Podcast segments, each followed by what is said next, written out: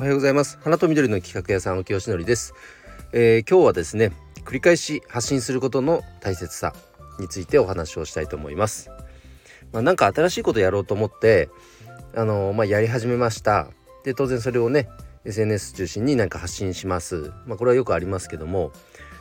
相手にそれが伝わるかどうかっていうレベルで考えると、まあ一回発信したレベルじゃ当然伝わんないですよね。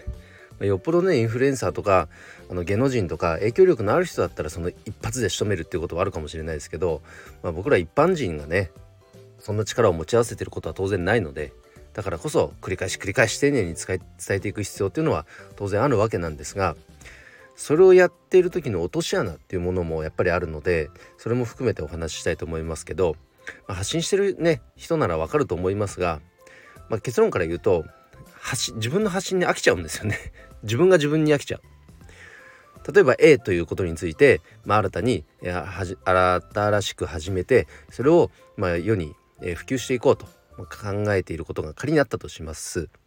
で、それを発信し始めました。でもいっしゅうかん経ち、そしてにしゅうかん経つと毎日同じこと話してると、なんかそろそろ変えた方が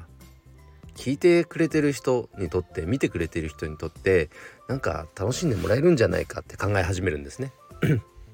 でも別にぶっちゃけ自分の発信なんてそんなに毎日気にかけて見てくれる人なんてまあどれだけいるかっていう話ですよ。だし、常にその発信が心に残り続けてることなんてないので、基本忘れ去られてるので、むしろ逆に繰り返し伝えていかないと伝わらないですよね。忘れ去られてしまう。なんだけど自分は毎日発信してるし、自分の言葉を毎日聞いてるから、自分が一番飽きちゃってるんですよね、それに。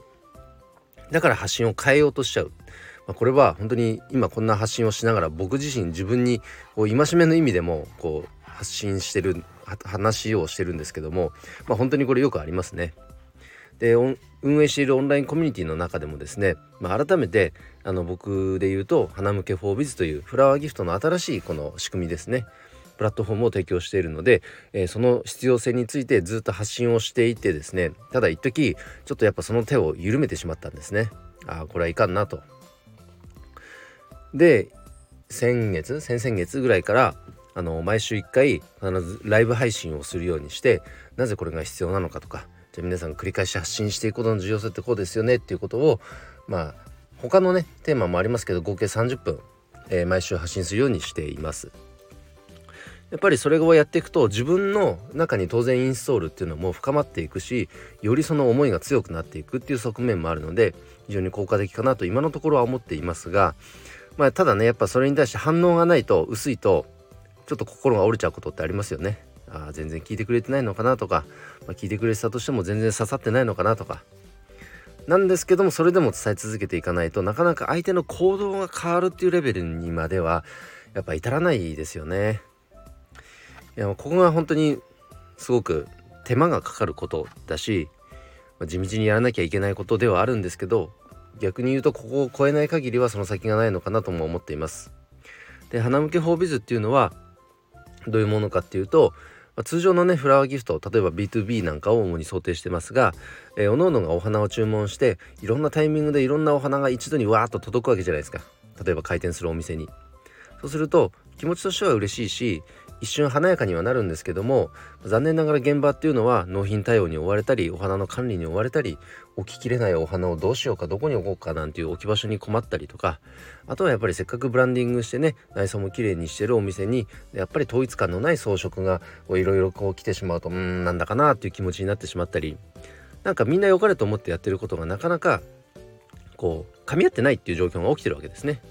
せっかくのお花もあの大切に扱われないからすぐダメになっちゃうっていうことも起きるし、だったらもうちょっと違う形があってもいいじゃんっていう選択肢の提示なんです。お祝いしたいっていう方の予算をまとめて、集まったお金で相手が望むような、えー、予算の使い方